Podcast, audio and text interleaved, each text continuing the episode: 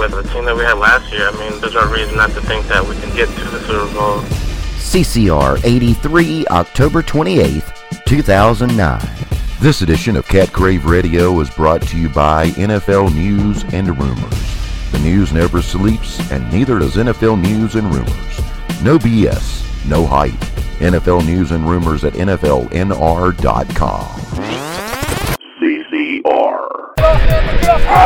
DeAngelo Williams, 30, 25, 10, 5, touchdown! 89's in the building. Still on a mission, though. Still on a mission. Welcome to the show created and produced by fans for the fans of the Carolina Panthers. This is Cat Crave Radio. Coming up in this episode, we are joined by Tom Sorensen of the Charlotte Observer. Nick Yeoman drops by to provide the fans' perspective. There's a visit with the enemy, and we have a recap of the loss to the Bills. Play action fake.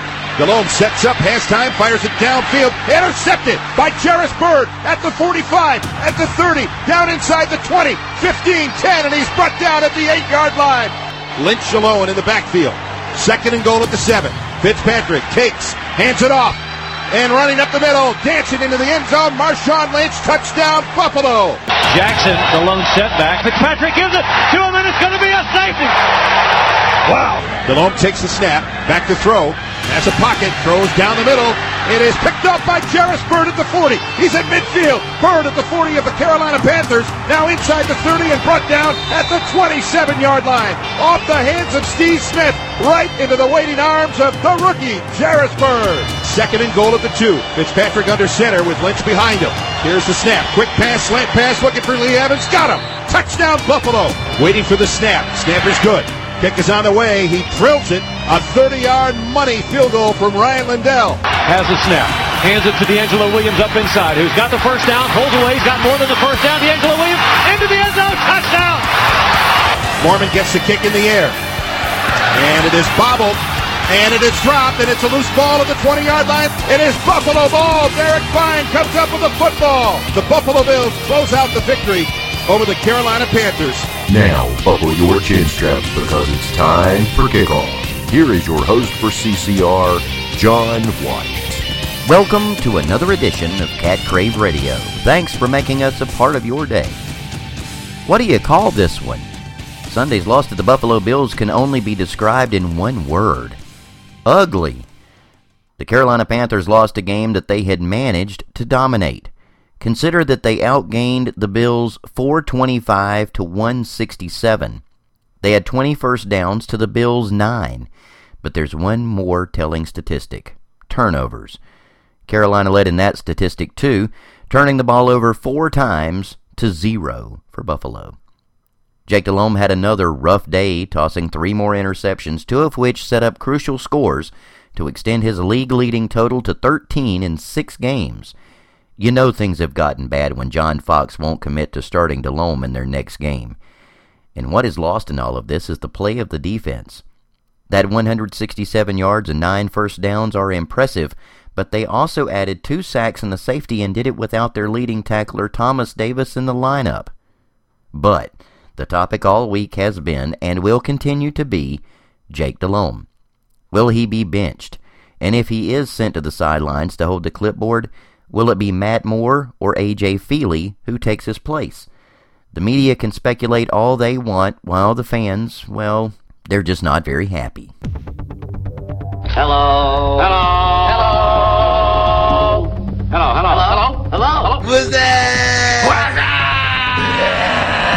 It's time for Panthers fans to sound off. I think they should just bench Jake. I mean, the, the this we scored only two points against the Buffalo Bills. That's bad, you know, and they're kicking our asses right now. So you know, no part of my language, they're kicking our butt, you know.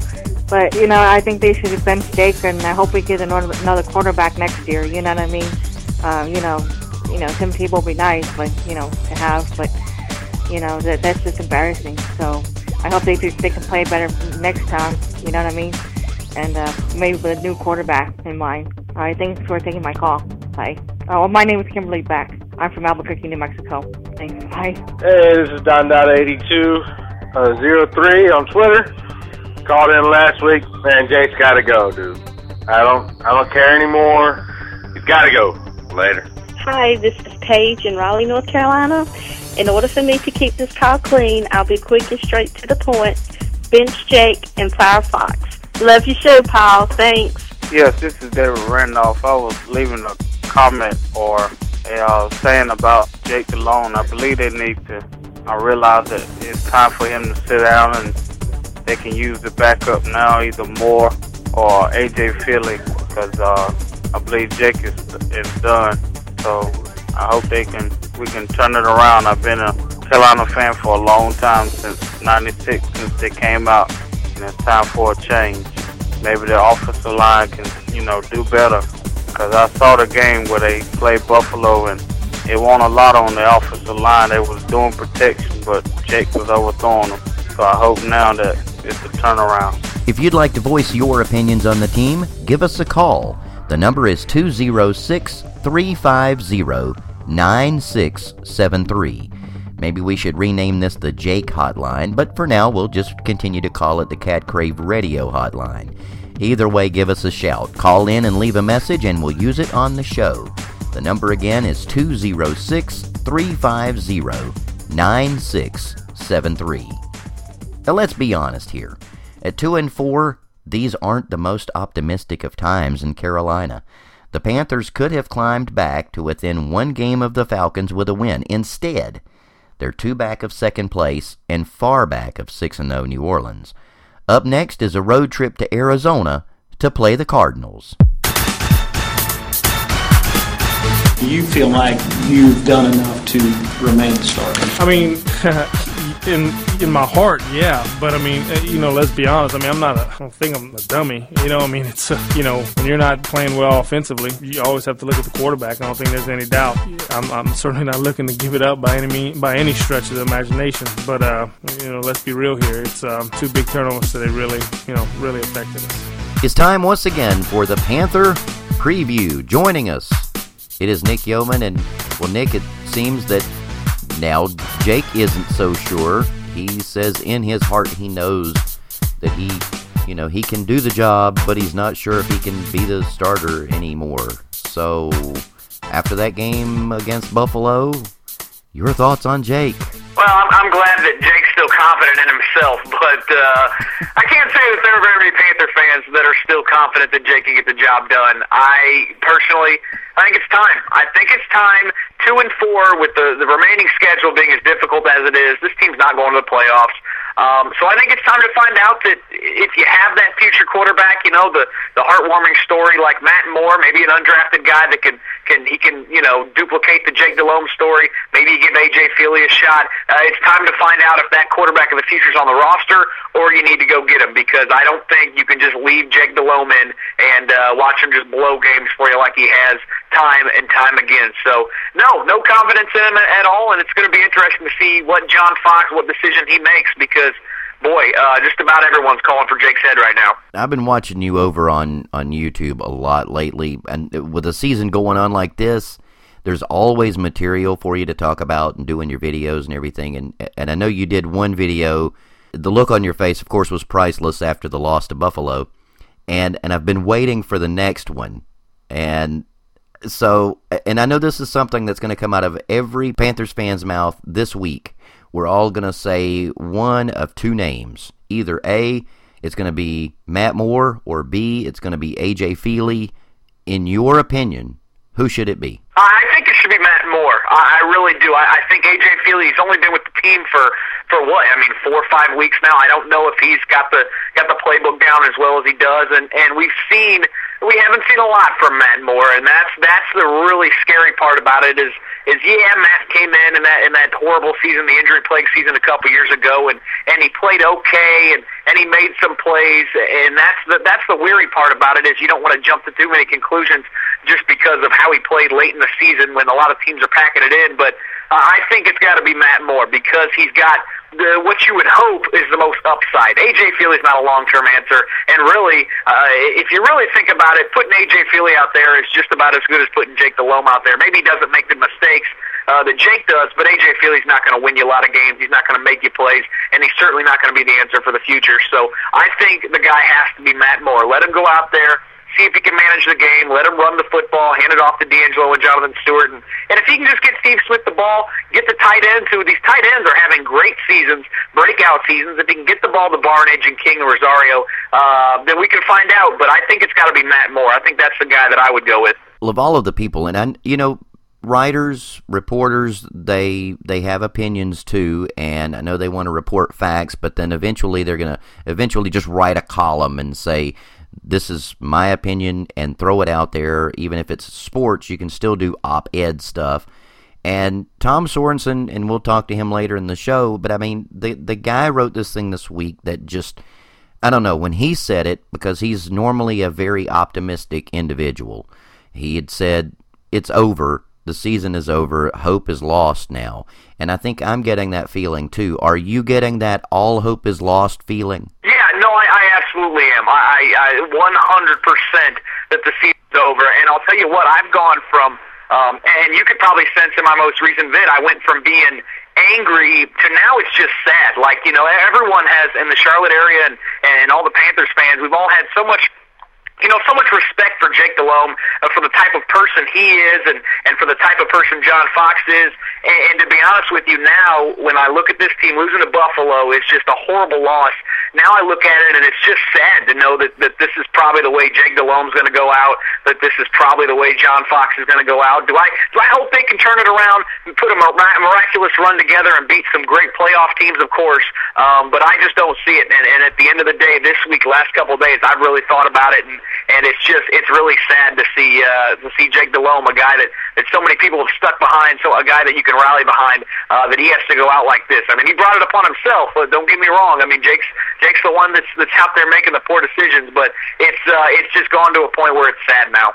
Okay, the other guy, and they seem to be joined at the hip.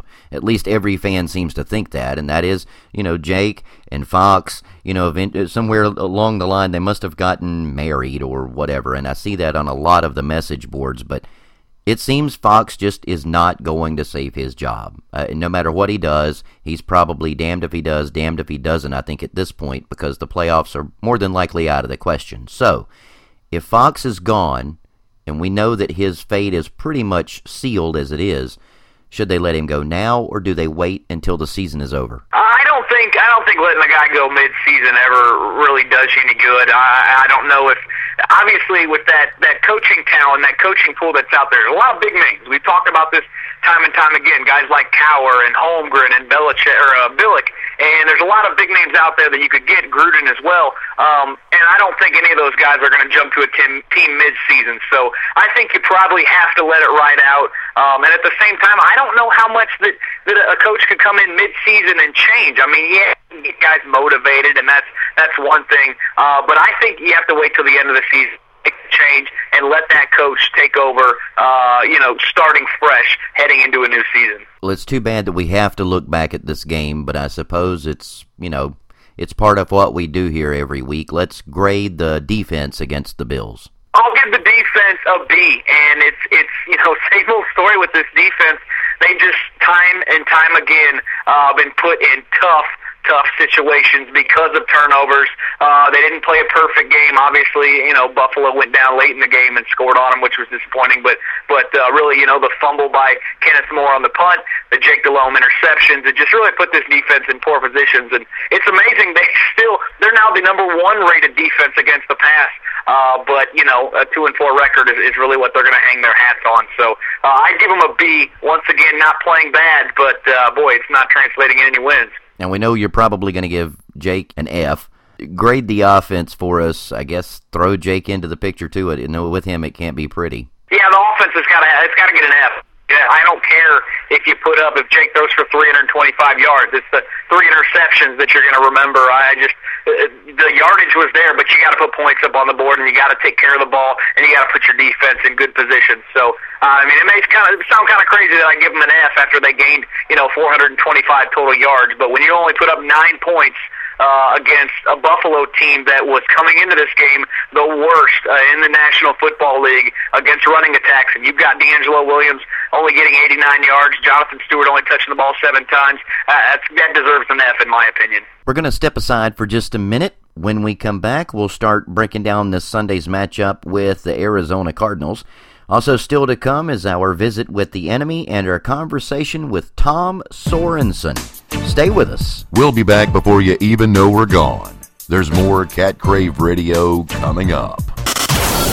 All star fans, all star content.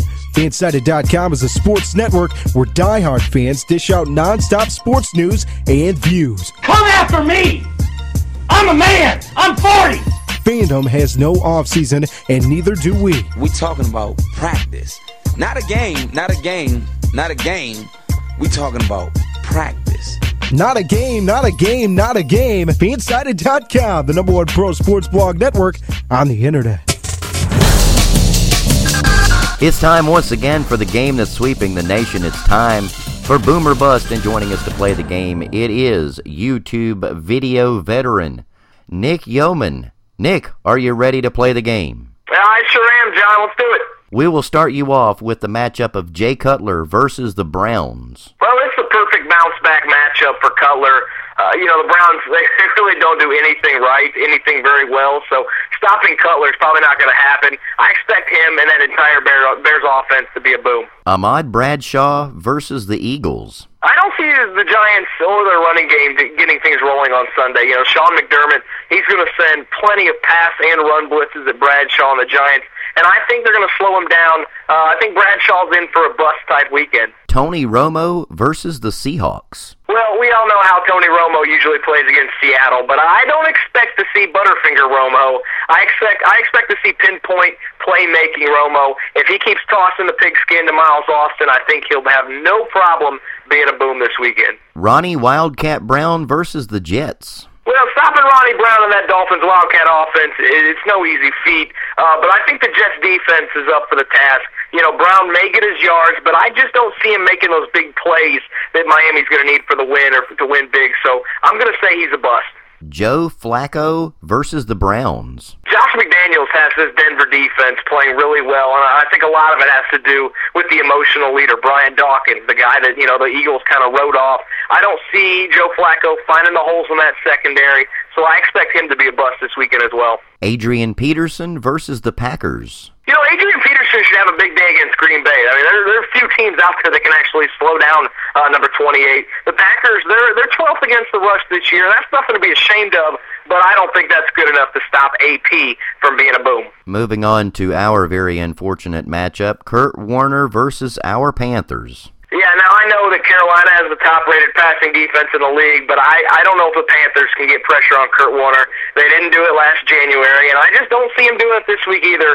I think Warner will have a good weekend. DeAngelo Williams versus the Cardinals. Well, this this is strength on strength. I mean, I don't know if D. Will can can find a lot of success. I don't think they're going to shut him down. Uh, this Cardinal defense can do that, but considering they only gave up they only gave up 67.5 yards per game on the ground, I have err on the safe side and say bust for DeAngelo. Larry Fitzgerald versus our Panthers. Well, everyone remembers the nightmare of Larry Fitzgerald. You know, eight eight pass catches for 166 yards and a touchdown. I'll be honest, it felt more like you know 20 catches for about 500.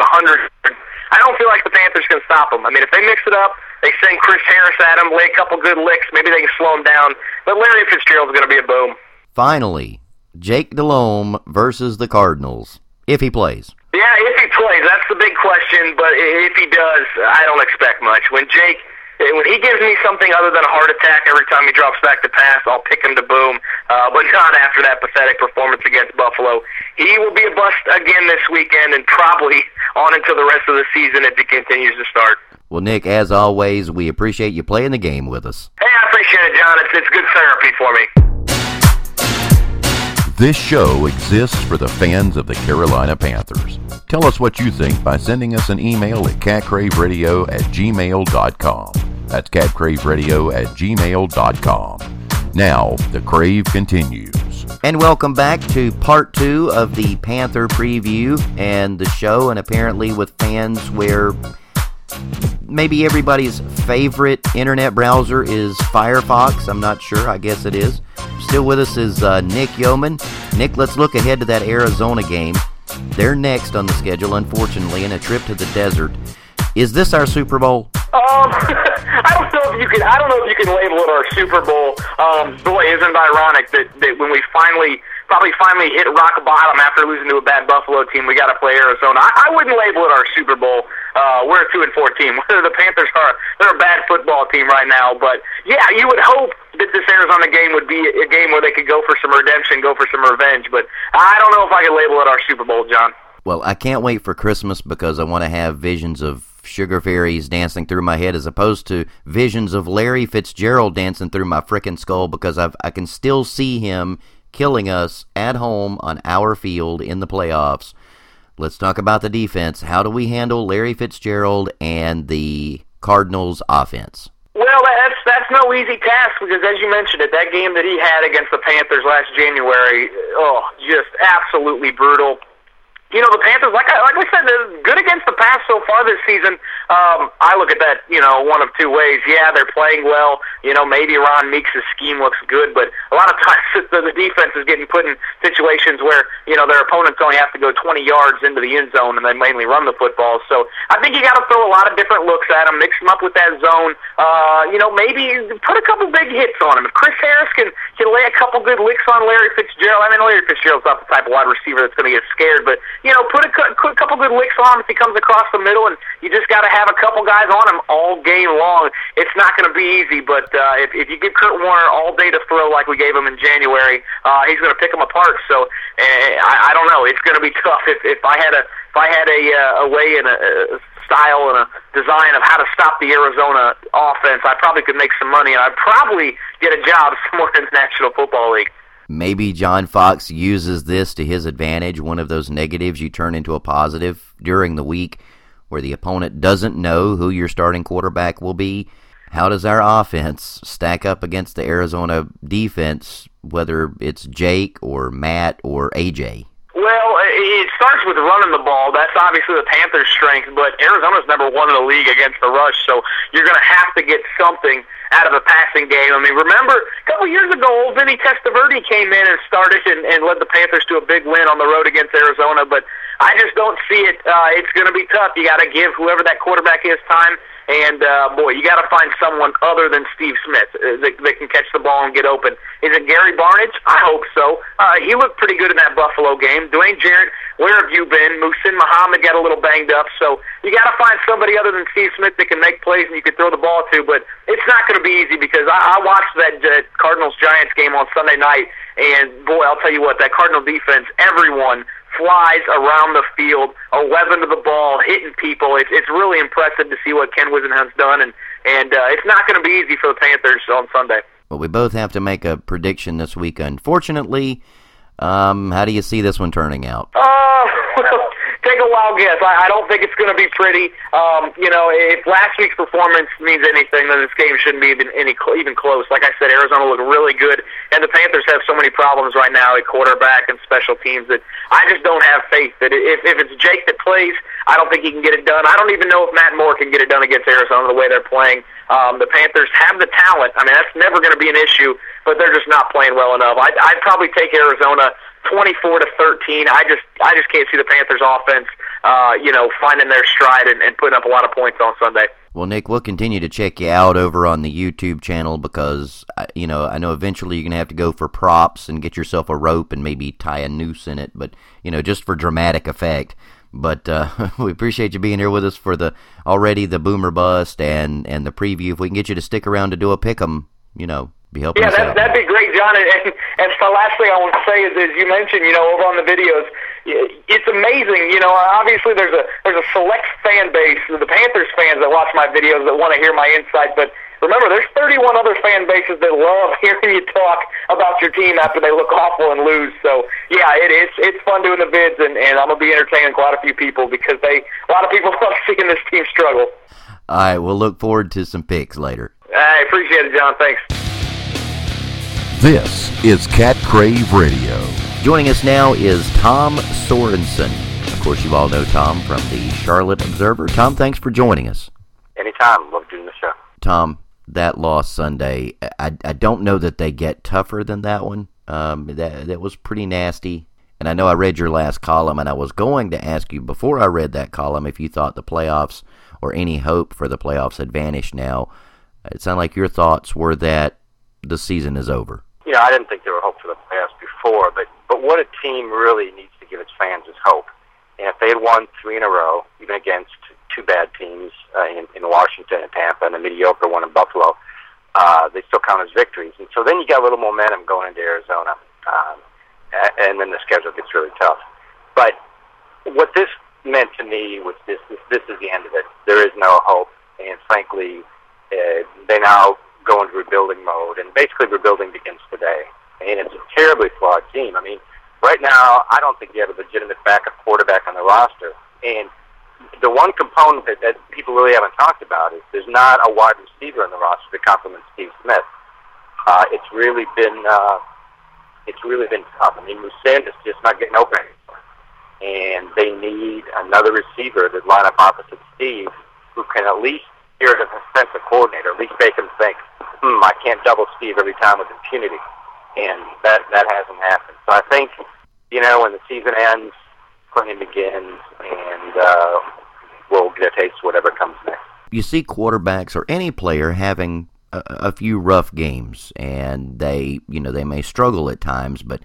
Jake has just, I mean, the guy has experienced a meltdown, I mean, of epic proportions. Do you think, benched or not this week, whether Fox pulls the plug on him, do you think that Jake is finished in Charlotte? I, I think it's over. I mean, I just can't see, I can see him having moments, but I can't see him ever doing what he did before. And, you know, people, it's whatever happened last, but, but you know, last season, Delhomme led the team to a 12 and 4 record and the Panthers had a mediocre defense. You can't do that if you're not a good quarterback, and he was good last season. But it just came undone against Arizona, and it has not come back to fruition this season. And uh, it's, uh, you know, it'll be interesting to see what Fox does against Arizona because Arizona started the, the demise, and and will Jake get the opportunity to to sort of show that you know get the team you know, because players think that way. A lot of them do. Or is it, or will Moore start this weekend? And I, I, as of this juncture, I don't know. Well, and you mentioned that Arizona game, and that that does seem to be where uh, the team's undoing began. But in 16 games, he had 12 interceptions. Last year, they had as many wins as he had interceptions, and now already 13 interceptions, and that only in six games. Is something wrong with him? Did, did, is anybody talking about something physically being wrong with him, or maybe did that just get in his head and mess up his psyche? I just think the NFL is different than the NBA, and it's different than Major League Baseball, and that there's a power, there's change in the power structure every season. You know, people keep saying, "Well, why aren't the Panthers 12 and 4 again?" And of course, last season nobody said, "Why aren't the Panthers 7 and 9 again?" And players get old and they take a beating and I don't know if it's physical or if it's or what, but Jake obviously is not the same quarterback. And you know he is he threw a pass, a high pass to, to Barnidge, the first interception that uh, a young Dave Thompson I don't think could have gotten up there and caught. And uh, it just uh, you know it's unfortunate, and it but it just goes. I don't you know I've heard from fans that it's it, his arm hasn't been the same since surgery, but I don't think it's arm strength per se. It's just accuracy and you know, he, Jake said it best. He said, you have to score touchdowns. And the quarterback's touching the ball every play on offense. And you have to lead the team to touchdowns. And he didn't. Well, I've had a, a, a little bit of a theory on that, and I and I could be wrong on this, but a change at the quarterback coach position, bringing in Rip Scherer, listening to him talk during training camp, it sounded like the two of them got together – immediately. I mean, the guy had basically just, I mean, the ink wasn't even dry on his contract, and they were already meeting in Louisiana. He'd gone down to see Jake, and they started working on his mechanics. Could there be something at work there where maybe Jake has been overcoached and maybe they're trying to change too much? Sure. I mean, you know, think, think about your own career, all of it, and you're going to do what you want is to work somebody who puts you in position to do your best work you want to be pushed or prodded, but you also want to have an opportunity to, to do what you know you can do. And you know, Jake, before there was just a, uh, connection there that maybe isn't there now. But I, I can't say unequivocally it was change.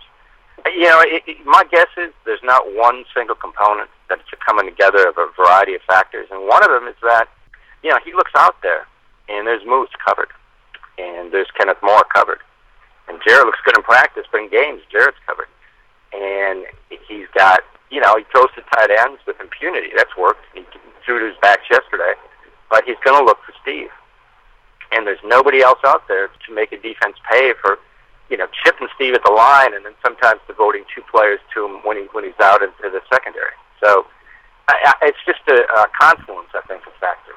And uh, I think, yeah, I think you have a good point. I think that's one of them.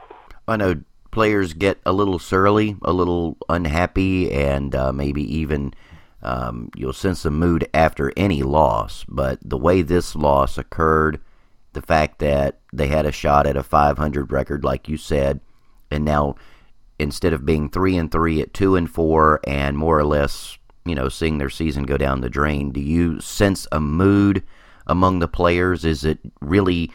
I mean, do do you feel that they're really really down right now? Oh yeah. I mean, yesterday the the uh, the mood wasn't anger; it was just sadness. And to their credit, Jake said it's my fault, and John Kasay said it's my fault, and Kenneth Moore said it's my fault and Steve Smith went to Moore, you know, just a crushing mistake, and, and tried to comfort him. And um, uh, Chris Harris was back playing again. Had one great hit yesterday. Said, "We're not pointing fingers." I mean, it really is. And I've been around a lot of teams, and it's a stand-up, a collection of guys that I've been around. You know, people think of Steve as being petulant, and is at times, but I didn't think saying I'm not an asset was petulant. And, and you know, he was really hurt yesterday, uh, not so much by the loss, but by the fact that he lost a mentor, his uh, junior college coach, who really was like a father figure to him. And so it, um, yesterday th- there was just sadness everywhere you turned. And Jake, Jake looked shell shocked, and it was really the first time I've seen that from him. He just looked like reminded me a little bit of David Carr. The talk is going to be about Jake, obviously, and one other guy, and it always seems to come back to those two people anytime you see something like this happen, your quarterback and your head coach. So, how hot is John Fox's seat right now? And if he is really, really on the hot seat, what do you think has to happen to save his job? I don't, I don't think he can. I mean, I wrote two weeks ago that Fox was finished after the season, and you know, a lot of fans are saying fire him now. I mean, Daniel Snyder doesn't own this team, and even Daniel Snyder has only fired a coach, Schottenheimer, in midseason once, and it was backfired. You know, fans ran franchises, there'd be constant change, and there'd be no continuity, and they would be the Washington Redskins. The Fox will last a season, but I can't fathom him being the head coach of this team next season. It's over for him because they're not going to make the playoffs, and I think that's what it would would have taken. And you know, there are times. Paul Silas, the NBA coach, the former Hornets coach, told me once. He said, "You tell players the same things over and over again, and they stop listening." And that we may have reached that point. The Panthers just don't look like an inspired group, and they're predictable. And it just uh, Fox has done a really solid job here, but I think his time is over, and I think Jake's time is over too. Any odds that we see the jaw on the sidelines for the Panthers? Everybody says that because there there really is a, a really strong connection, respect between Pittsburgh and Carolina, between the Rooney family and Jerry Richardson. But what people are missing is what what Pittsburgh has done three times in a row is they've hired a young coach. They hired Chuck Noll when he was 35. They hired Cowher when he was 37, and hired Tomlin when he was 35. So three times they've identified the next top coach and went after him. And I think that's what the Panthers will do. I mean, they've hired three head coaches. Uh, only one was established, and that was Seifert. And how'd that work out? But he, uh, you know, he brought in Dom Capers who was then uh, a young assistant, and he brought in Fox. The time he hired Fox, everybody was pushing for Steve Spurrier. Uh, Spurrier was a flashy guy and didn't last. And uh, uh, you know, Fox has done a solid job, and, and he was not well known. And I think what they will do is go and hire somebody that that was going to surprise us.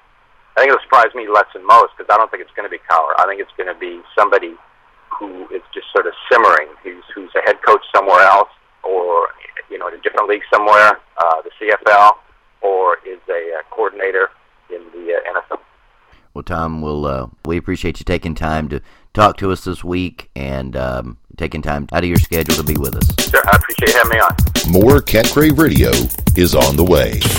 This heavyweight bout is about to begin. What's the champ wearing? Looks like an examination gown. And from the back, ooh, that's not pretty. Champ, what's with the get up? I've got to take care of my family, so I'm getting those important medical screenings. The fight is over! Champ, you look pretty healthy out there tonight. But I'm still getting those tests. For a list of tests you need, go to ahrq.gov. And remember, real men wear gowns. Go to ahrq.gov. This message brought to you by the U.S. Department of Health and Human Services, AHRQ, and the Ad Council.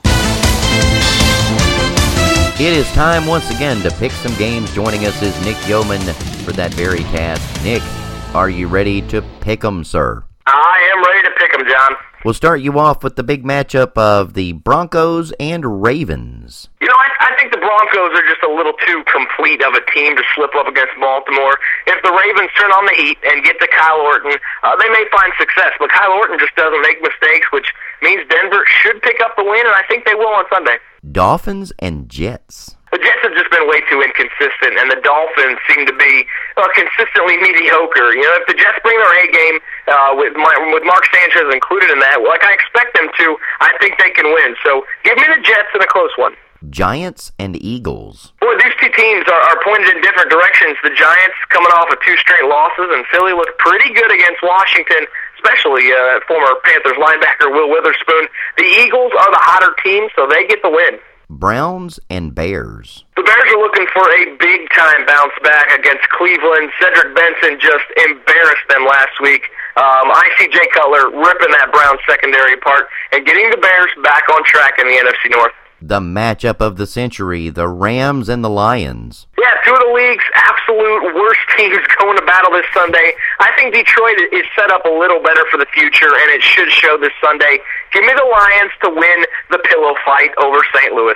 Seahawks and Cowboys. Dallas really showed the league something last week. Boy, when, when Tony Romo and Miles Lofton lit up that Falcons defense, I expect that to continue this weekend against Seattle. DeMarcus Ware going to bring in his new contract extension and his A game, and the boys pick up another win. Niners and Colts. Uh, I'm really starting to think that the Colts may be the best team in the league right now, and their domination of the NFC West should continue this Sunday. I think this matchup, it all depends on the quarterback situation. It looks like Alex Smith's getting the start, but really, whether it's Peyton Manning versus Shaun Hill or Peyton Manning versus Alex Smith, give me Manning and give me the Colts. Texans and Bills. Well, Matt Schaub is another one of these quarterbacks, really, just finally showing everyone why the Texans franchise spent so much money on him, mixing the fact that Andre Johnson's playing at a very high level and that defense can really make some plays. I see Houston stopping Buffalo's bid for three straight wins. Give me the Texans. Raiders and Chargers. The Oakland Raiders looked absolutely terrible against the Jets last week, which is bizarre because they look like an actual NFL team against the Eagles the week before that. I think Norv Turner picks up an easy win over Tom Cable's bunch. Jaguars and Titans. Well, both of these teams are usually, you know, nipping at the heels of the Indianapolis Colts to lead in the AFC South. This year, uh, this year, however, they're just trying to stop the ship from sinking.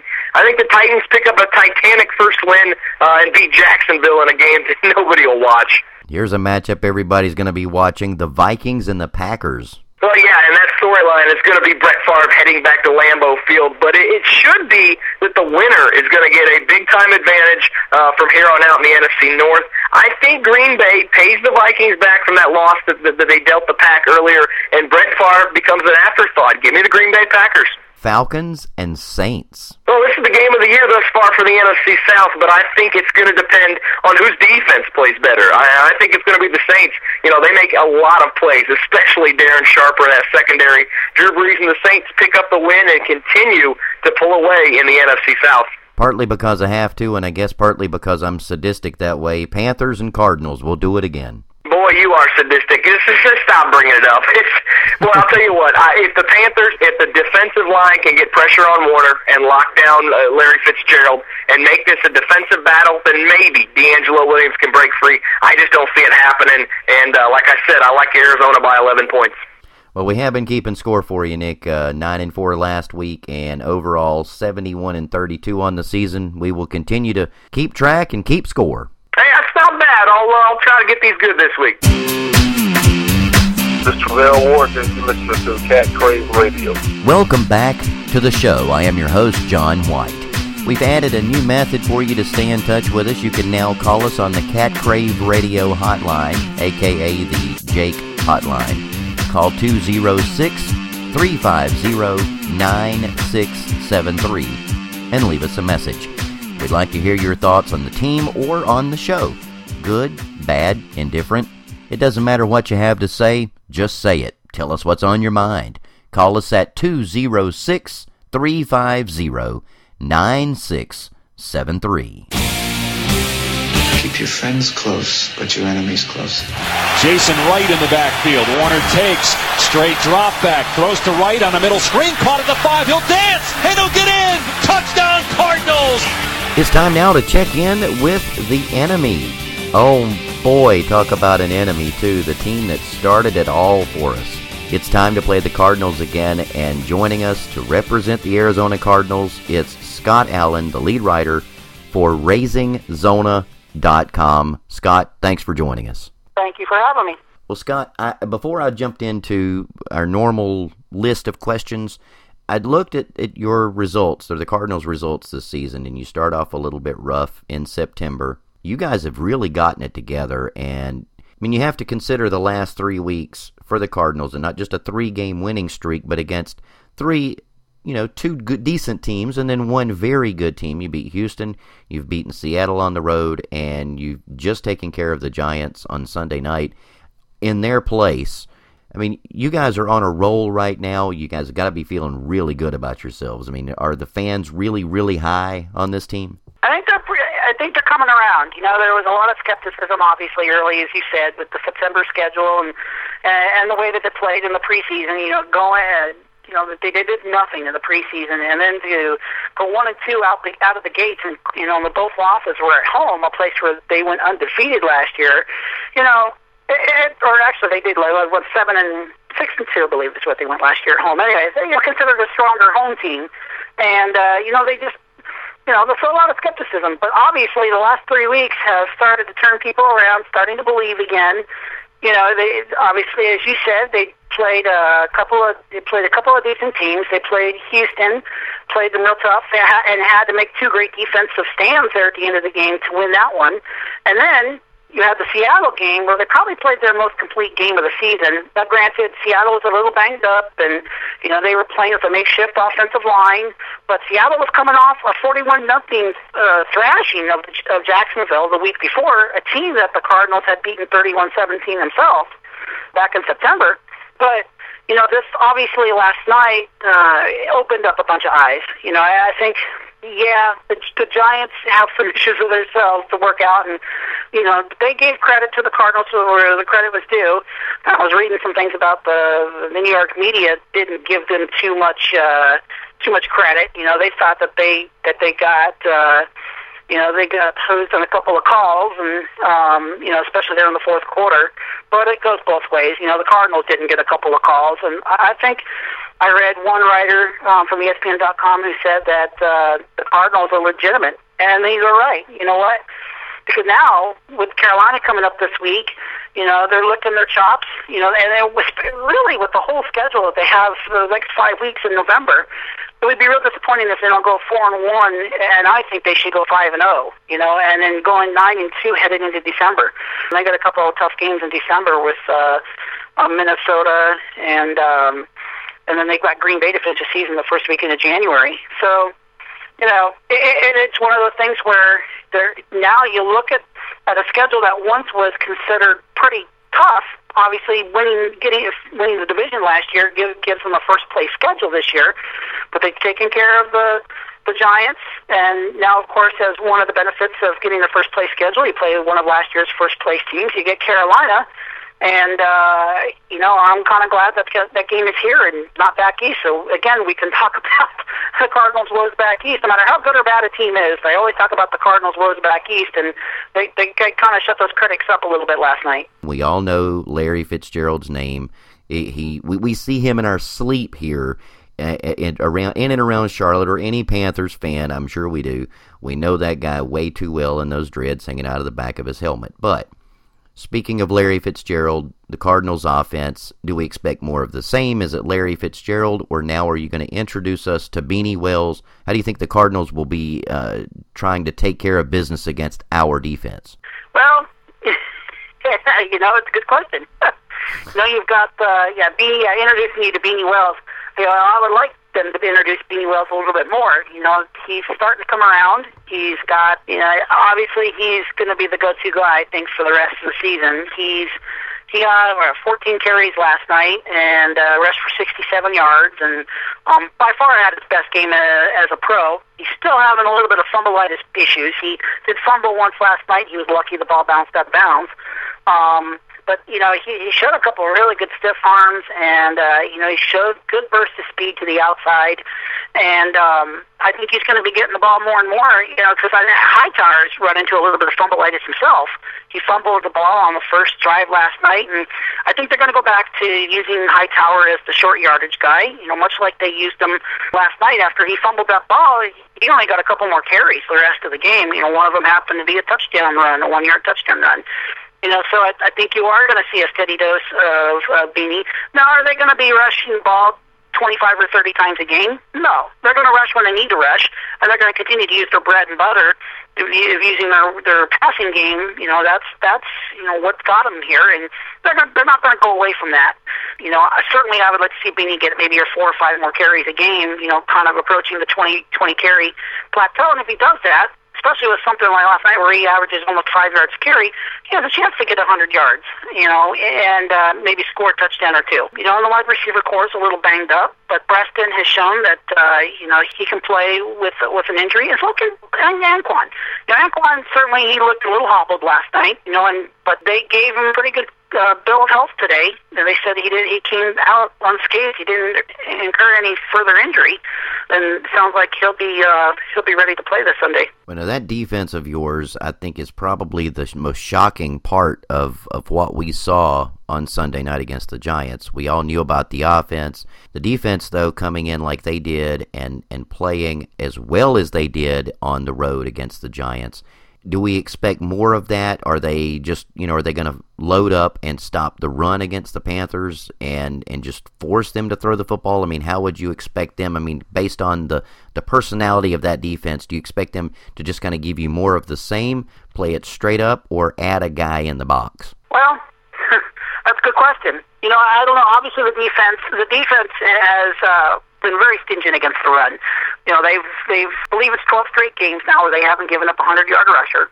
And it doesn't look like they've done anything differently over the last three or four weeks. You know, they they come with the same the, the, the same game plan. Um, obviously, you got to tailor it to who you're playing a little bit.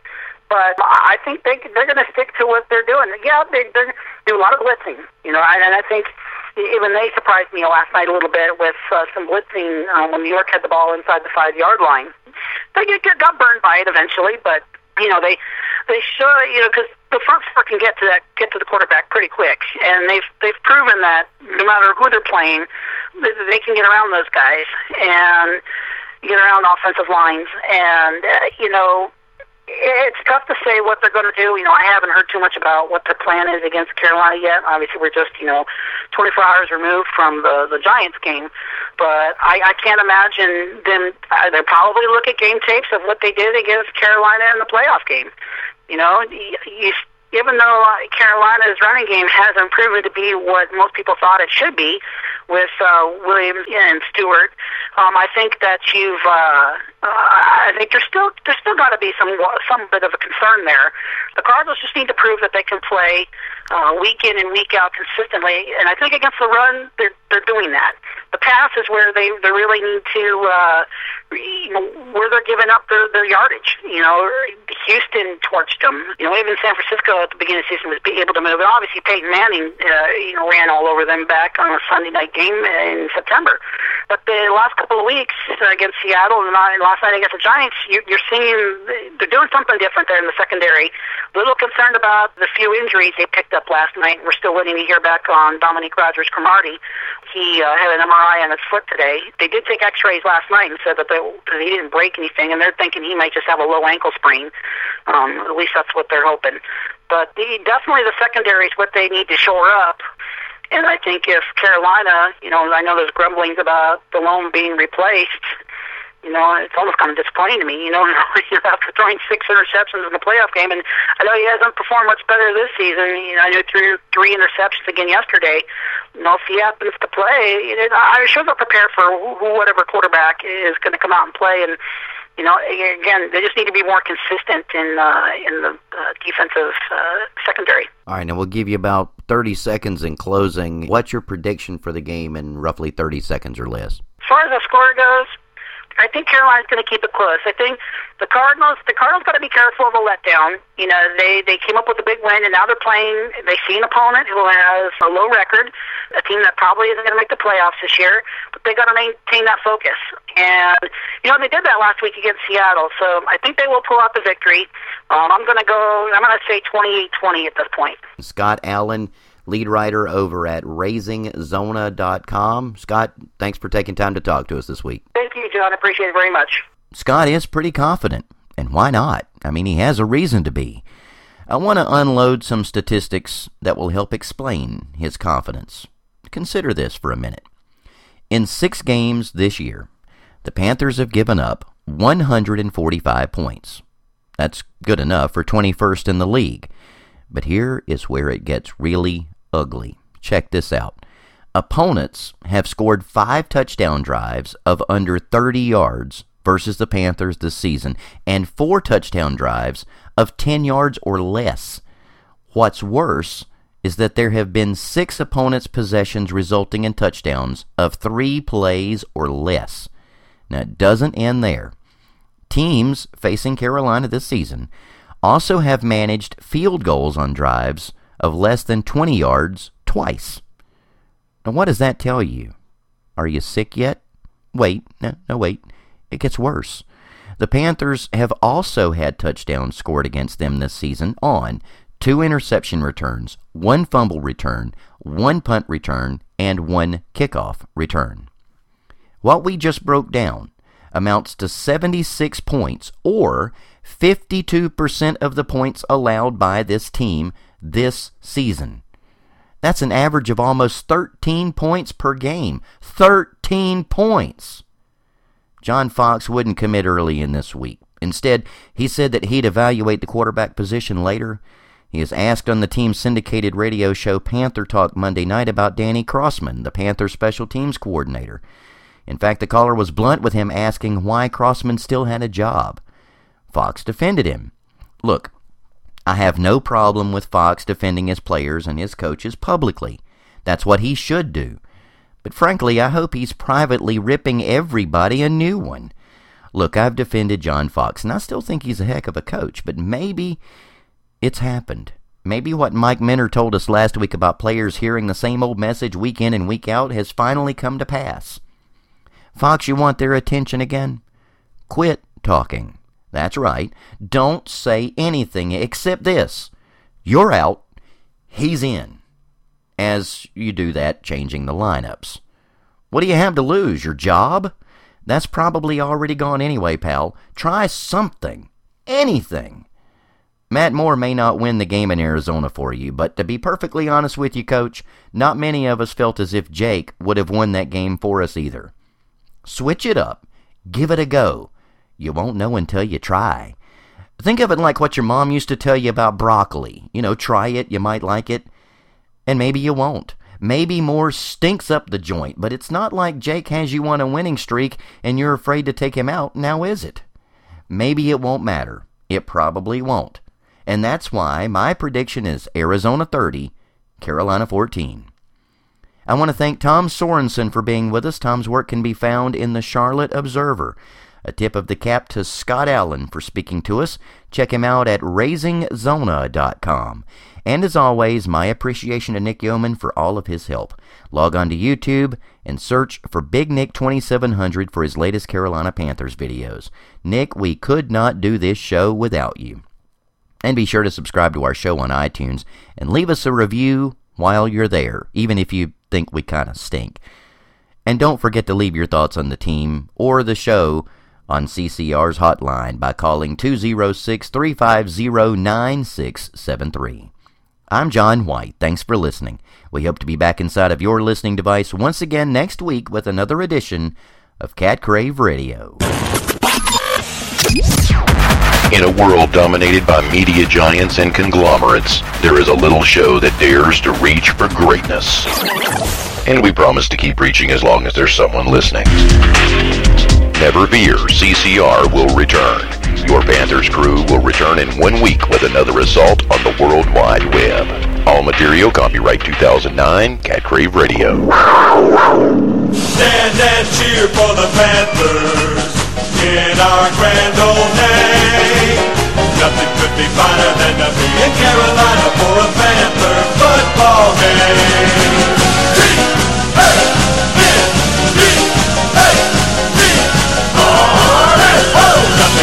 finer than the sea in Carolina for a Carolina band.